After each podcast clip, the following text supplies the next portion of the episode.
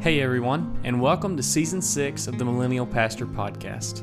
My name is Hunter Thrasher, and I'm going to be your guest host for this season while we chat with millennial pastors within the Church of the Nazarene who are on a mission to change the way the church interacts with the community that they are a part of.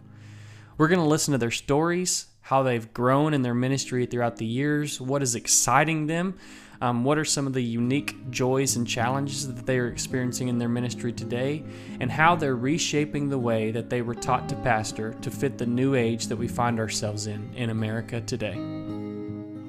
For Episode three of Season six of the Millennial Pastor Podcast, we are introducing a new co-host.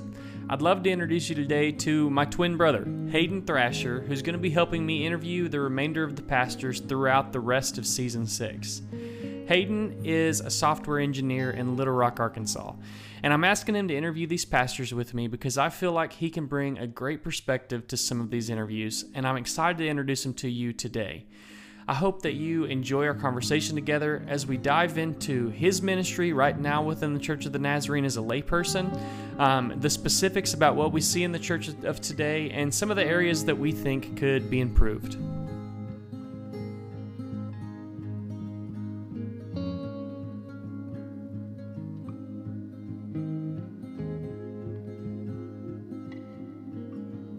Hey everybody, and welcome to the second episode of Season six of the Millennial Pastor Podcast. The Millennial Software Engineer Podcast. We have a special guest with us here today. Um, his name is Hayden Thrasher, and like you just said, he is not a pastor, and that last name may sound familiar to some of you.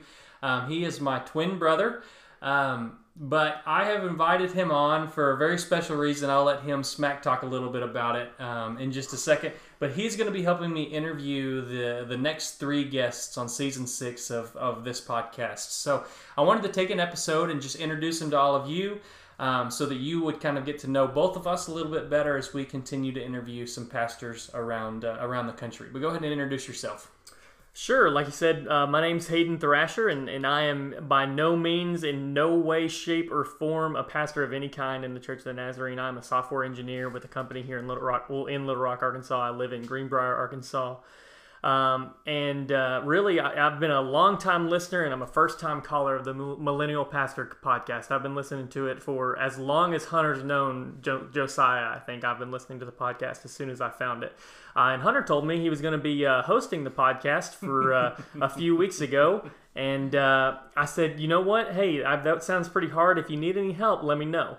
And then uh, he never heard. I never heard back from him. And uh, two weeks into the podcast, he said, hey, Hayden, I'm going to let you help you help me by uh, interviewing you for next week's podcast. So here we are, the Thursday after Nicole's episode, recording this episode to be released next no, Wednesday. You're not supposed to tell him that. Well, that's okay. Well, uh, I've asked Hayden here just to give us a, a different perspective of, of ministry and, and the life of the church. He, uh, like myself, has been involved in the church since uh, basically the moment we were born. And but he brings a, a laity perspective, I think, and also a, a, just a unique vision of what the church can be and could be. And also I think as we as we dive into some more of the interviews over the rest of the season, he's going to um, he's going to help lead the conversation along and help get me some of out of my, out of my mindsets and bring some new stuff. So uh, Hayden, you introduced yourself a little bit about, but how would you describe um, your current role in the Church of the Nazarene? Just kind of talk a little bit about that, about how, how you see yourself. What what is God calling you to um, in the church right now? Well, I thought a lot about this uh, question since you sent it to me at four o'clock today. And I was, uh, as I was thinking about it, uh, I was I was really thinking, you know, the first part of that question is, who and what is God currently calling to me, me to be in the Church of the Nazarene? And the role that I see myself playing is is really just a role that's inside our individual church, really. Uh, to me, and we'll, we may talk about this later on, I'm sure we'll talk about this further, but to me, one thing that at least I think our district could improve on is our ability to uh, reach out to lay people, to just members of the churches, and, and, and really strengthen the bond between churches in our district. I think that... Um, that and in terms of relationships between churches in our district, just a regular church member doesn't have a lot of opportunity um, to to, uh, to to meet other people in the district or to interact with them. But in terms of my local church, I, I, I'm many, many things. And, and you know this, and people who know me uh, know this. I've led worship for many years, um, playing keys and drums or whatever's really needed, and, and singing. Uh, okay, let me stop you, though. Um, and let me just ask you, like, why are you still a part of the Church of the Nazarene? Like, well, yes, we have both grown up in it. And I have, I have my own answer for this. And, and yeah, our, our journeys probably look pretty similar um, to each other. But, okay, we, we went to college. You had an opportunity to not be Nazarene anymore. What What is it about the denomination or the church that kind of draws you in? Sure, and, and you talked about in your episode with Josiah, uh, it, I guess probably three, four years ago, I think, and I'm hoping my memory serves me correctly. You talked about how we had an opportunity whenever we went to college. We both went, left Greenbrier, Arkansas, and went to Fayetteville, um, to uh, the University of Arkansas. And we had an opportunity to really figure out, like, what we wanted to do. Did we want to keep going to church, period? Did we want to go to a Nazarene church? Did we want to go to a, a bigger uh, non-denominational or other denominational church, right? And we both took similar paths in um, picking the Church of the Nazarene. But then I had an- another experience afterwards, uh, after we graduated, and, and you graduated a year before me, but I had another experience after graduation that, um, that is different from yours. I actually moved from Fayetteville to Little Rock. And um, in doing so, I had I was presented yet again with another opportunity where I, I, I could kind of choose my own path. And I could choose to, uh, you know, go to a different church, to go to church, period. And what kept drawing me back about the Church of the Nazarene specifically was not only was I raised in the Church of the Nazarene, not only was I extremely familiar with the things that, that with the theology of the Church of the Nazarene, but it, it kept appealing to me. Uh, things like the uh, the ability for in our theology for us to to to disagree on some things as long as we agree on the important things, right? Um, the uh, the doctrine of the Church of Nazarene kept pulling me back. You know, I attended uh, a couple Baptist churches in Little Rock, a couple Methodist churches, and I even I thought I, I, I tried to find some Nazarene churches, but I, I didn't find any that that I was quite quite fit in with. So I started making the trek every Sunday right back here to Greenbrier Nazarene, almost an hour. hour-long drive, because not only was it the church of my childhood, but it was the the, the denomination, the church that I really felt at home at. And I, I never really felt at home in, in any of those other other churches, in any of those other denominations. Hmm. Yeah, no, that's a that's a lot of what I heard um, in Rob and in Nicole's story too. It was it was not only was it a familiar place to them, um, but it was something that drew them in. It was something that uh, kept calling back to them. So what do you see, um, and you talked a little bit about how, how you're involved in worship and you're involved with some other things, but what do you think, and, and let's step back from the Church of the Nazarene a little bit, because one thing that I'm trying to, to really nail down and, and, and get to at, at this podcast is what can the church be doing better as we're faced with this kind of time period in, in America that we're faced with, where we see... Um, This this kind of cultural shift away from the church, and some might call that a bad thing. We I talked about it with Rob and with Nicole. I think that it could ultimately be a good and a, a fruitful thing and a healthy thing for the church. But where do you see the church going? Like, what where do you see the needs um, in in our community, but just in, in general as well? Sure, and, and I'm sure it's going to sound like beating a dead horse a little bit because. Um, I, those conversations with Rob and Nicole were, were so good, and uh, they had so many great, great insights and great things to say. But um, the thing that I think that at, in our local church and the church as a whole that we need more than anything is the ability to open up um, conversations between people. Um, and, and we've done this for like years and years and years. This the church.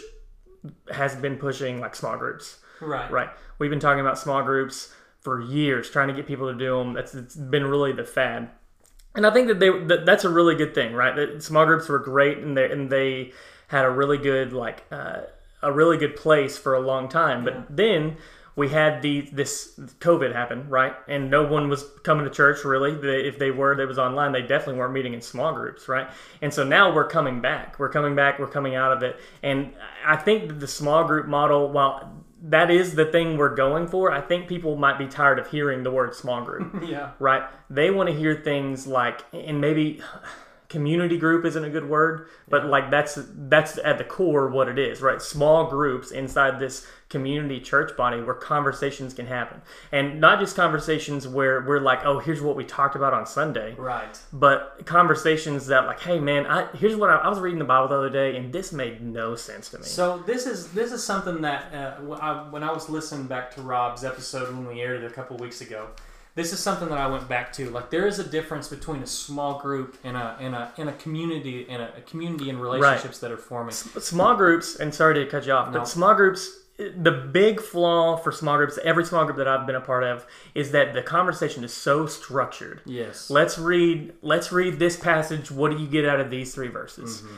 And there's a time and a place for that kind of conversation, and there's a time and place for, for that. But that I think that the people who are left at church now, the people who are who are here after COVID, who are who are still striving for a closer relationship with God, a closer relationship with the people that uh, that they are in, in community with, they want so much more than read these three verses and tell me what you think about mm-hmm. it, right? They, they want much deeper conversation than, than uh, oh, we're reading this today, I hope you can get, gain some insight from it. No, and, and where I was, that's exactly right, because where I was going with, um, what I was saying is that, um, and I've, I've seen this conversation just kind of around, um, but if you look at the the... the ministry of John Wesley, he already did this, and and I, I don't know how familiar you are with it, Hayden, since you know you're not a pastor, but right. John Wesley, who is John Wesley? Yeah, yeah, right. Okay. But he had these these classes and bands that that would get together, that and what they were is these these small groups and the, these kind of these larger groups within within the church and within the church community, where there was true accountability, and it wasn't a, a small group. Excuse me, it, it wasn't a small group in the way, okay, we're going to come together and here's what John talked about, John Wesley talked about, here's the three points of his sermon, let's let's talk about the sermon a little bit. It was true accountability, like come confess your sins. Um, come confess your sins, let's talk about where God is moving in our lives, let's build true relationships. Because I think if we're being, being honest with, with, with ourselves, um, and I think that's what we have to do in this cultural moment as Christians, we have to be honest with ourselves about about what we've been doing over the last, you know, twenty, twenty or one hundred years, um, and what is working and what isn't. But if we're honest with ourselves, getting together and asking, okay, let's talk about the points of the sermon, or let's let's let's talk about a book, even a book study, that is not building true relationships. Now, those things, now don't get me wrong, because our church does it. Now, right. Those things can build relationships. Well, and it's a starting point. It is. It, that's, it absolutely is a starting point. But um, what what the ultimate goal is is to build accountability, to to have a time of confession, to have a time of just kind of naming where God is moving in the midst of, of this community. Sure, and and, and I, I I mean I, I can't really add too much to that. I, I agree wholeheartedly with that. Um, and we've started something in our in our local in our local church. I don't I can't remember. I don't think you've talked about it in with Rob or Nicole. Um, that's called dinner groups. Yeah. And you know, you ask the, whoop, I dropped something. Sorry if you heard that. Um, you ask the pastor here, who's our dad, and um, or another pastor here, who's you, uh, ha, ha, what the feedback is from those community groups, and they, they, they tell you that they heard great things back. Now, yeah. I a little bit think that you only hear people who are really pleased with them. The people who feel awkward at the community, at the, these dinner groups aren't.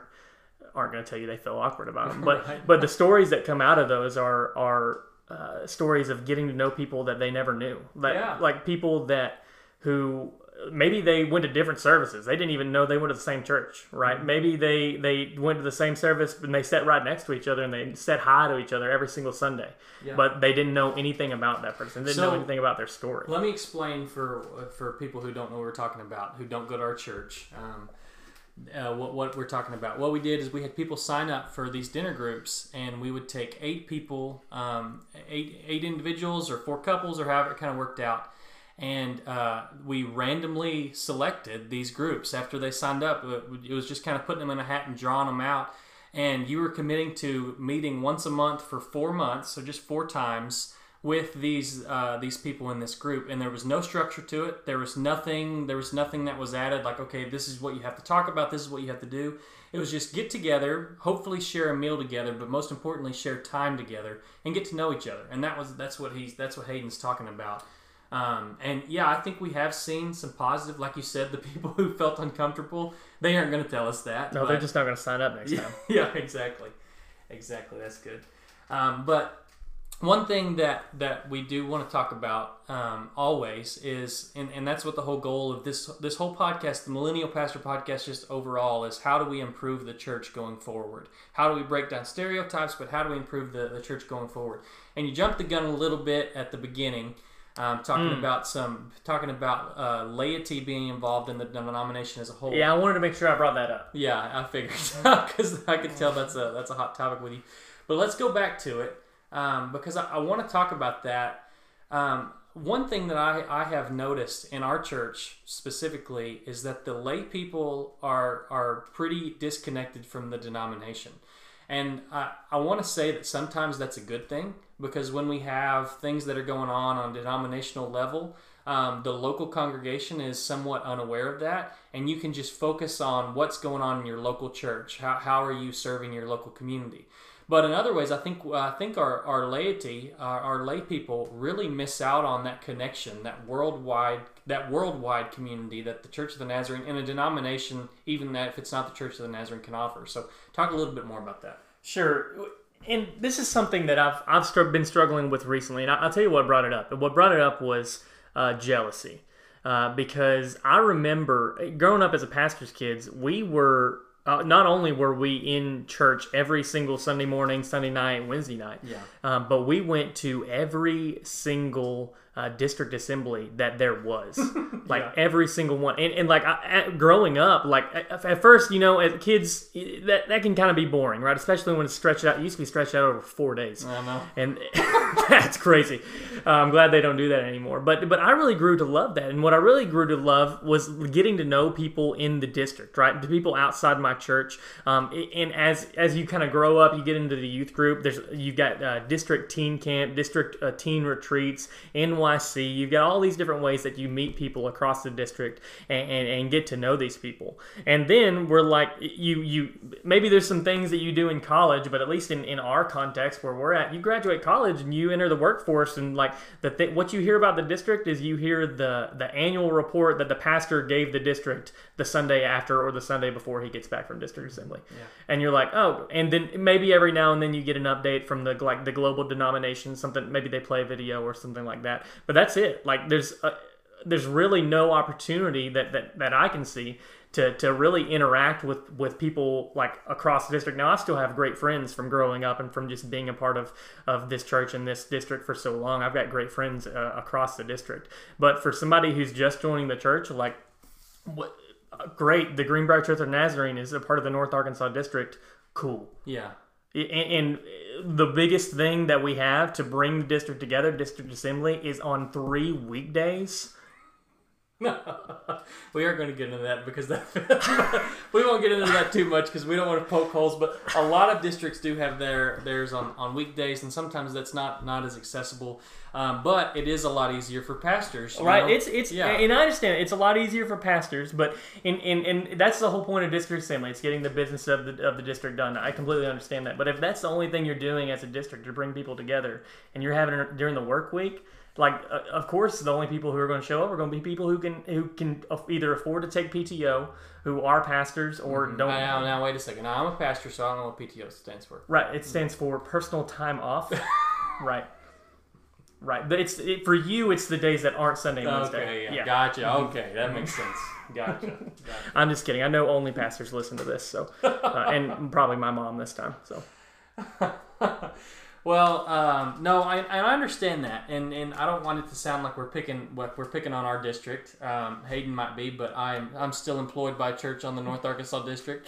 Um, so, I, but w- there's definitely things that we could do to open up some opportunities to make that connection uh, a little bit more um, a little bit more feasible and to, uh, just more. And I think about our church. How plugged in our church is to district stuff, mm-hmm. and so to see, like to to see, okay, it's it's possible for someone to be a part of our church and not know anything about the district. I just think about some other churches that may not be as plugged in on the district may not have the district secretary as a senior pastor, may not have people um, on the N Y I council and on the board of ministry. Um, and and that that disconnection could only get worse from kind of where, where our church is, the sure. situation and, that we're in. And I, I know I know it sounds sounded like I'm harping on it, and I really I, I love our district. I love everybody at our district. I, I, everybody that I know from this district, I love and hold and hold dear to my heart. Um, but you know, we talked about community earlier. Like if if yes, absolutely, one hundred percent. We want to build community in our local local congregation, but then, like, how much more powerful would it be for us to build this community in our in our local church, right? And, and right here where we are in Greenbrier, yeah. and then also be able to say that community. I I know not only do, are they telling me that it extends to the rest of the North Arkansas District. I know people, like I have relationships with people who across the state that are also Nazarenes that are part of the North Arkansas District. And I'm not only am I in community with the people in my local church, I'm in community with them, right? Yeah. And then we we personally talk a lot about, and, and we talk a lot here at our church about the uh, like like the individuality of people and how it's really hard to get people to, to talk to each other and connect with each other and, and breaking down walls, right? How much in, how much easier is it then to like get someone to who, who now feels in community with their local church, with their local district, to then feel in community with the Nazarene in Africa? Yeah, you know, feel like like th- we are a part of the same. Not only are we part of the same denomination, but we are part of the same like community. We mm-hmm. are brothers and sisters.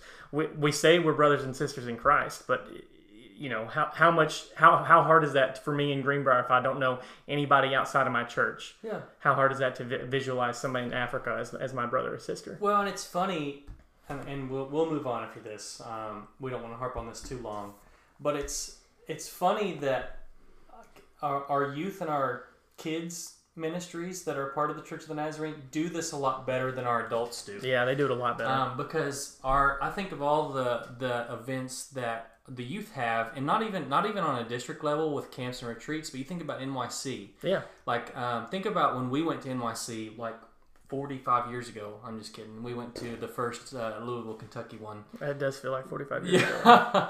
But uh, when we went to N Y C, we met people from across the country and, and became friends with them. And I remember, you know, people from our youth group met and started dating people from yeah. across the country. Uh, I, I don't, you know, we won't go too much yeah, into yeah. that. But, you know, like like there was an opportunity for the the youth of, of the Nazarene Church to come together and make a community. And I just noticed that we're not recording on our other recording device. No, I hope this other one sounds good. Yeah. Well, um, and, and, and to touch on N Y C, and, and I've been thinking a lot about N Y C lately because it's coming up next year, right? Yeah, we've got yeah. another we've got another N Y C coming up. Um, and I've been reflecting a lot on, on my time there. But not only like do you have that opportunity, but like the uh, S N U region used to have, and maybe oh, still, still do. do. They still do have extravaganza. I'm involved with our youth group. You'd think I would know that, but um, but they have extravaganza, which is an opportunity for teens across the region yeah, to come right. in and get to know each other. And, and you know, kids from Arkansas get to hang out with kids from Oklahoma and Texas, and and uh, all across the S N U region. Well, and I, I want to say too that this this um, not to paint it as a as a fault of our of our of our district or as the denomination. Because there are those opportunities to, to get out. You know, I think about not only district assembly, but um, like there's different field revivals and, and conferences and, and, and retreats and things like that. Um, but we just may not do a very good job of of allowing that opportunity. Now, I think about, you know, like our women's retreat. That's coming up in just a few, that's true. in just a few weeks. Like, Like um, we just maybe maybe, and that's something that we push hard, but may not be. There may be other things out there that we just don't allow. Um, that churches in general just don't really allow their people to get in in contact with. Sure, and, and I I'm one hundred percent understand that more than likely, like there's just there's stuff that I've not been told about, right? Yeah. That's happening, right? Yeah. And, and and I'm sure someone's listening here from I don't know Arizona, I don't know. It was like, man, we our district's so connected, we, we have so many things going on. How, how could you be missing it? And and it's possible that, that I, I just am, but I've really felt it on on my heart lately. Um, that that if we're if we are like this global community and, and a district community and these regional communities, um, well, it's field now. It's field. Sure, yeah. But it's a community. Yeah, yeah a field field communities. Uh, see, I don't know. Nobody told me. But if we are these communities, you know what. why don't why doesn't someone who's as plugged in as I am, not to toot my own horn, why don't I see those opportunities? And if I don't, for sure, the people that just started coming here last year don't. Yeah, no, absolutely. I get that. So let's move on um, from that conversation. And so we've talked a little bit about small, about not small groups, but building community within the church. We've talked about expanding that community within the denomination as a whole. Um, but just as just going forward, what do you think that the church is is missing out on? And this was something that I put in the notes I sent to you. But I, I asked this of, of Rob and of Nicole. But what what would, if you were a pastor, um, and and just kind of imagine for a second, what would your philosophy of ministry be? Yeah, I thought about this. I couldn't really come up with a good answer. Yeah. I only had like two and a half hours. No, I didn't have a week. Goodness. But the, uh, no, and you know that this is near and dear to my heart, and I've been trying my hardest for the past three and a half years to, to get to get this going via, you know, small groups or, or the Bible stu- occasional Bible study, or now the, the group that, that, that uh, I, I'm a part of. But, um, teaching people how to read the Bible is absolutely one hundred percent like that is my that is my life goal. If if I could just like teach well, one person read the Bible, read well. the Bible well, just read the Bible. Yeah. You know, start there. But but teaching them, and I wouldn't even add well, teach them how to read the Bible. You know, mm-hmm. teach them like what. What is the Bible? What is the Old Testament? Like what what actually is it? How was it written? You know, and, and, and how should we approach the Word of God, right? The right this inspired Word of God. How should we approach it in the daily devotionals that we tell them that they should be having every single day? Yeah, right. Yeah. You know, it, it, we, we tell them, go read your Bible, and then we're, we hope they get the right things out of it, you know. Yeah. Um, it, that's just, that's been something that's been on, on my heart for, for the past several years. So how do we do that? Well, that's a great question. How do we teach people that way? Yeah. I think the first thing that we do is we show them the way that we show them the way. Sorry. That's fine. I think the first way we do that is we show them the beauty of Scripture that they might be missing out of mm. if they're just reading one verse at a time. Mm. Or if they're just reading one chapter at a time. Yep. Um, I recently, last week, did a uh, did a Bible study here at, here at our, our, our church on a Wednesday night of, of the book of uh, Ecclesiastes, which, holy cow, what a horrible book to try to do a Bible study on. Yeah. But it's so, if you just take time with it and you read all all twelve chapters, and then you read like one chapter at a time, and then you read all twelve chapters again, how much beauty is hidden inside that book. Mm-hmm. But if you're just on your, you know, ninety day through the Bible reading plan, or oh, Bible in one year reading plan, and you're just trying to check that box, just I read the Bible, you're totally going to miss out on it. Yeah. And so that the first, I think that's the first way is, is we, we show them like how beautiful it is, and that can be through sermons, it can be through Bible studies, through through teachings, how beautiful it is. And then we, I'm sitting here looking at the, a book called The Blue Parakeet by Scott McKnight on your desk. Yeah, we give them uh, we give them resources like that book or other books that then teach them how they can read them. So that, I, that way. I I had a really interesting conversation. But first, real quick, but yeah, first it's no. important that you have to show them how. What they might be missing out of, so that it piques their interest. Yep. They will not be motivated to read anything you put in front of them if you don't show them the a beauty they might be missing out on. So let me. Last night, I I, I did our Wednesday night Bible study. Last night, I listened to it. Yeah, uh, and and it went okay. Short. Yep, it was. But I had somebody that, and I was talking about about this exact same question about how, how we read the Bible. It's it's a conversation that our church has been having over the last several months, really kind of together.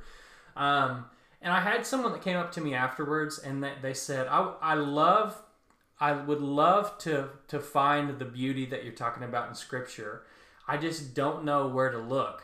And and she was saying to me, she she said. Uh, She said, you know, like to get the uh, to get the background of of Paul's theology and what, what he's writing, I don't even, she said, I don't even know where to look. Right. I don't even know where to look to get the information of where I can find the context of, of First Timothy. Right. Um, well, and, and and the bad thing is, like, you send them off on Google. Yeah, they like, can find anything. They can literally anything. Yeah. I was listening to a podcast. I'm not going to say that. I was listening to, well, I was listening to a podcast somebody recommended to me today, and they were like, man, it, it's so good. And I, I was listening to it. I was just thinking, holy cow. Like, they, they just found this, and it said the word God. Yeah. And they then now they're like, this is the truth. Yep. You know? Yep. Yep. And and so in some ways we have to not only we, we have to not only like show them the beauty, but we have to also have to resource them so that they know they know where to look. And that is something like I've been thinking about that ever since she said that to me last night. And that is something that I just don't know how to do. And and here's why is because like if someone asks me a question about Galatians or, or or Genesis or whatever, I can come I can say if I don't know the answer off the top of my head, which it's highly likely that I do not. Oh, they they don't they don't give you doctorates if you can't do that. Do they? They must. Weird. They actually do. But if I don't know the answer off the top of my head, I can go back to my back to my um, my office or study, and I, I can find a book that probably has that answer in it because I know the commentaries. That the Wesleyan commentaries that I, I, I trust and go to to find that information. Um, but I don't know how to say, uh, how to resource people without saying, hey, spend a few thousand dollars on a few books. Right, but build a library. Yeah. And then, then ask that question again. Exactly. Well, and I, honestly, it is, it is, I consider it to be just like one of God's like blessings, mercies, graces, whatever you want to call it on me that, that I happened upon a few podcasts right as soon as I got out of college that piqued my interest in like what the Bible could be. Mm-hmm. Because had I, had I not just happened upon like someone randomly recommended one one time and I just dove all in. And like from that one podcast, it, it, it sprouted off all these books I could read, right? To learn more about these topics or more podcasts to listen to. And just this, this now four or five years of me just being like in love with scripture and learning more about it and, and seeing the beauty in it. If that one person would have recommended that podcast to me, I have no idea what my life would have, yeah. like, what, like, what, what would I be like as a person, like as a, as a church member, as a, as a lay person, had I had that one person not recommended that podcast, right? You know? And, and so, and I, it was the Millennial Pastor Podcast that they, you know, actually it, that hadn't started yet, but, but you know, really it wasn't, It, I, I found the Millennial Pastor Podcast, and I came to Christ. You know, I've heard that story from a lot of people. Yeah, I'm, I'm glad mm-hmm. that we could, we could, that Josiah could, could yeah. lead you to the Lord like that. That's right. I, I appreciate. No, I appreciate Josiah and, and what he's done with this podcast, and, and I have really been listening to this for a long time, and, and I appreciate the conversations that have been had. But um, one thing I do, I did want to touch on. For for me, it was somebody recommending a podcast, right?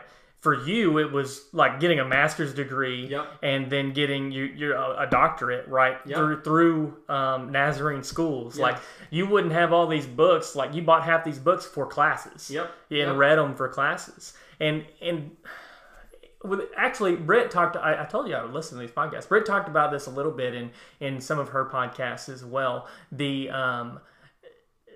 And it's, I think, it, I think it's slowly diminishing, but the, the line that was drawn between like a local church and and the the highly educated like yeah. professors, yeah. like in the the nineties and early aughts, and that's still happening. I'm I'm I'm sure today, like today in, in some cases, but that line like we know like.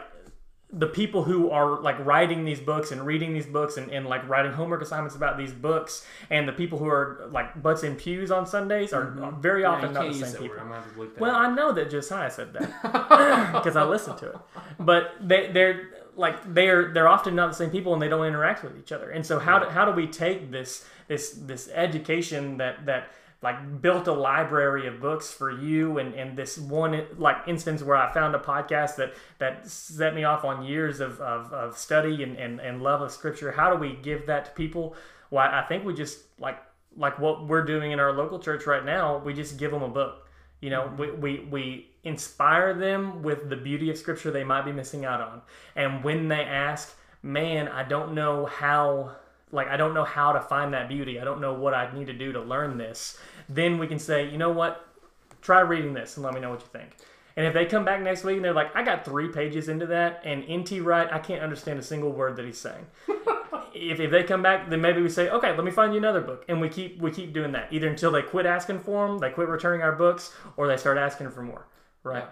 Well, and on some of this, and you, you said it exactly right when you were talking about um, that it was the grace of God that you were led to this podcast. And I don't want to use it as a pop, as a cop-out, but on, on some level, and I, I truly believe this, that God's grace does lead people to that point. Absolutely. And, Absolutely. And, and what I've seen, and, and I love to have these conversations, um, is is people will, whether it's their first the first time that they've even opened the Bible, or the, the first time they're having an experience with it, or they're just looking to go deeper, like God leads them to start asking the right questions. Sure. And um, I just want to be able to know how to answer that question without saying, hey, if you go get a master's degree in theology, then you'll have you'll then know. You'll, then, then you'll, you'll know. know. Yeah. Well, and the sad thing is, even then, like yeah, know, right.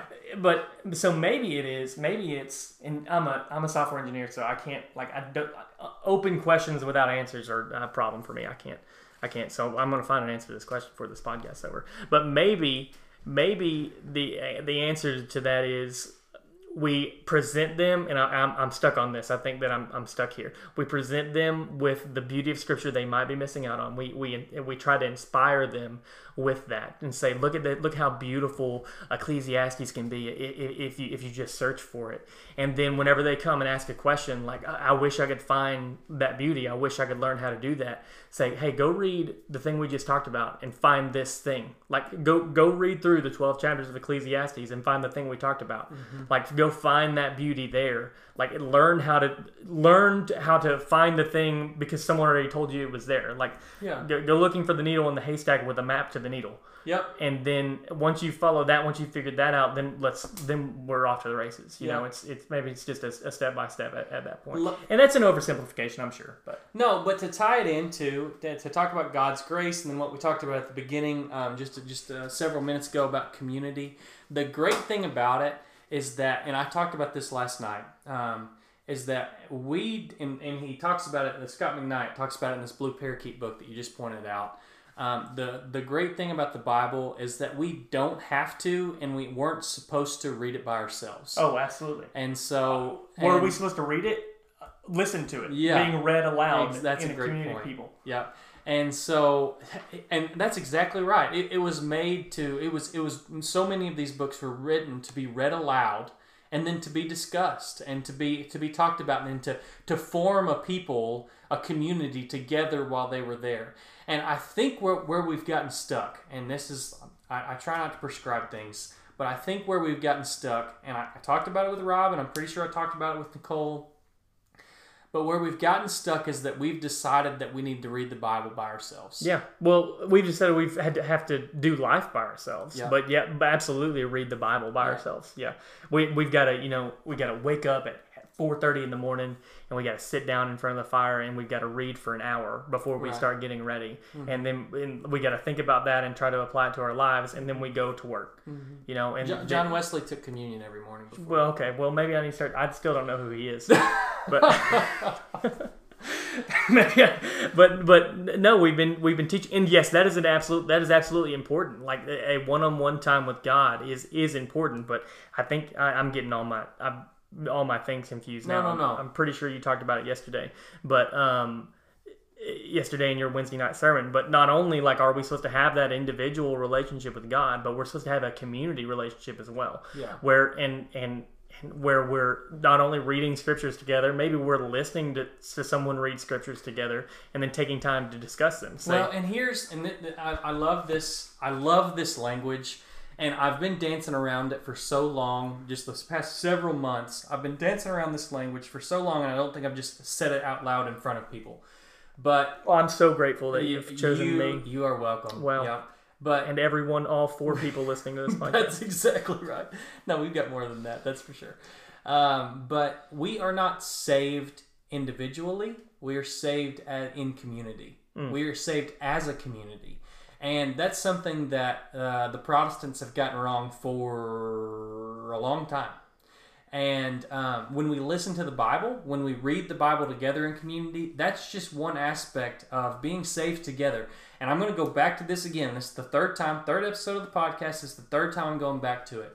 But that's what it means to have the kingdom of God right here among us, is to be saved in community, to to look around at, at the world around us, whether it's Greenbrier or whether it's um, it's it's Belleville or where, wherever it wherever it is, and to say, this is the kingdom of God. These people around me are are are a part of the kingdom of God. Well, that's I mean that's wholly biblical. You look at uh, you look at the the. Uh, the ministry of Paul. What's he doing? He's going around, like, sure, we, we call it church planting now, but he's he's going around building communities, right? And yeah. and I mean, building these these uh these, all things, all people too. Right, right, yeah.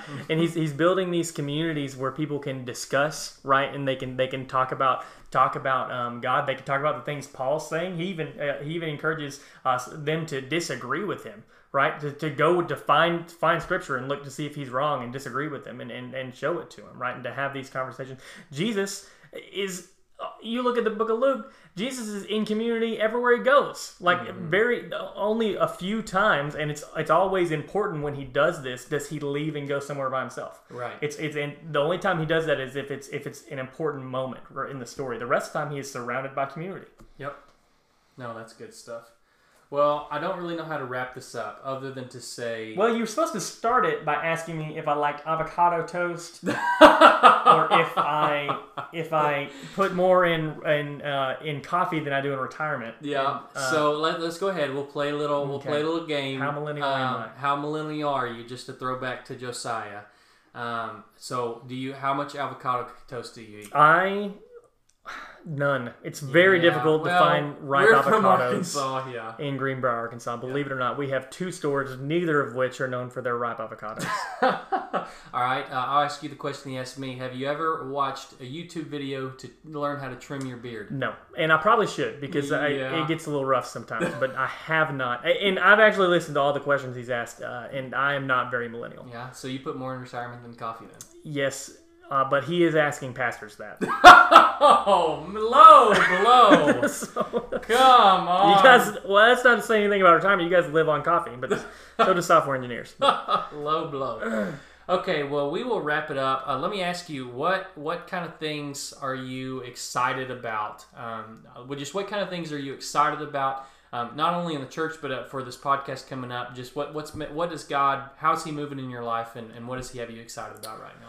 Well, I'm really excited. Um, I, we've recently started, and I, you and I have had nothing to do with this, which is, makes it even better because um, I feel like I've I've been trying to start something for so long, and now somebody else is starting it, and I get to be a part of it, and I'm excited yeah. about it. Oh, absolutely. Um, but an actual community of of, of people, of, of friends here in our church, where we can we can have uh, d- hard discussions about the Bible. And, and and a space where we don't have to agree with everybody, and mm-hmm. we can we can talk about the Bible. We can talk about how we interpret uh, parts of scripture, whole parts of scripture, and uh, and really have some real conversations. It's the first time that I've actually wanted to be in a small group for longer than forty-five minutes, and so that's really exciting. Uh, it, and and I, I'm it's it's been a blessing so far. I'm excited to see it go forward. But I mean, I'm excited to also talk to uh, the, the the pastors, the actual pastors that are going to be on the rest of this podcast to to, uh, to to to get with them, hear what they're doing special in their community, and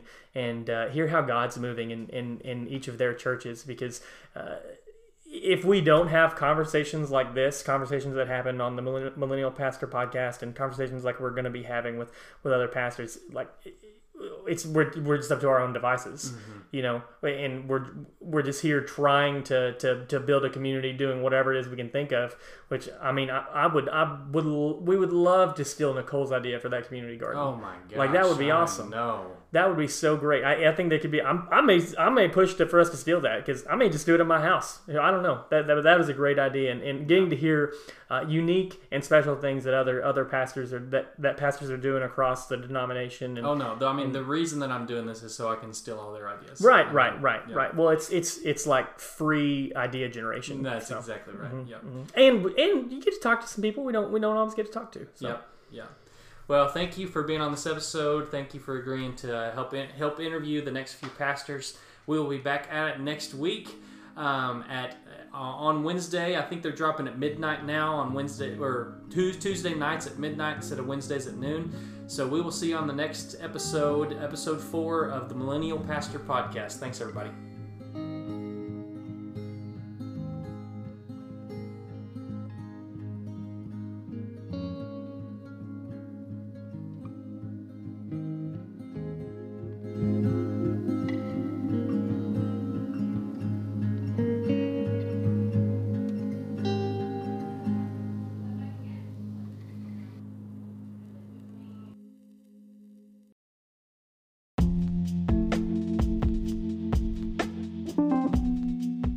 Since we love millennials so much on this podcast, we thought it would be appropriate to promote our fellow millennial authors.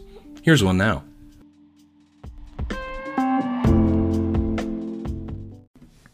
Hello everyone, my name is Hank Spalding. I am the author of the forthcoming book, Iconoclastic Sex, Christian Sexual Ethics, and Human Trafficking. In this book, um, I look at the complex subject of Christian sexual ethics, which is all the rage in all the churches uh, in the world right now. Uh, but I do it from a unique perspective. I look at it from uh, a group who has been deeply impacted by sexuality uh, in our present world and throughout world history, namely those who have been trafficked, um, survivors of trafficking. And I do a study where I ask them about their lives and how they have been shaped and formed by church and non-church culture and their approaches to sexuality. But I also explore those who have grown up under traditional uh, evangelical purity culture teachings of um, sexual ethics and ask them also about their experiences in order to see if there's anything that connects these groups. Uh, there is, and I will let you uh, find that out. Um, if you read the book. Um, but I also use the metaphor of iconoclasm as a means to help uh, deal with the problems that come from and arise from that study. Iconoclasm is a word that just basically means uh, the defamation of idols. And what that means is obviously just the removal and destruction of certain idolatry that we prefer uh, over and against the very love of God. And by doing that, uh, I take a hold and, and pull down the idols and images that keep us from promoting a truly just and loving sexual ethic um, that is theologically robust yet ethically practical, and and talk about the virtues and uh, the things that make Christian sexual ethics such a powerful uh, manifestation of the gospel. And so I hope you'll check it out. Uh, if you'd like to support the project as it is still uh, going through its uh, study phase, uh, there is a wonderful Kickstarter that I have uh, made to raise money to help me pay for um, the the interview. Uh, I need to pay the women who are participating in the study, but also the people who are doing the interviews and doing the coding, who have graciously volunteered to help. So you can check that out on Kickstarter. Just look up uh, Purity Culture and Human Trafficking uh, Study, and you'll find my page, uh, and hopefully there will be a link also here that you can check out. Thanks, everyone. Support this author and our podcast by clicking the link in the description. Thank you. The Millennial Pastor Podcast was created and produced by Byron Certain and Josiah Jones. This season's guest host is Hunter Thrasher. Our editor is Caden Barksdale. And original music was done by Andrew Jones. This podcast is part of the Millennial Pastor Podcasting Network. For more podcasts like it, please visit the millennial pastor dot com. Thank you so much for listening. Please be sure to rate, review, and subscribe so you can join us on the next episode of the Millennial Pastor Podcast.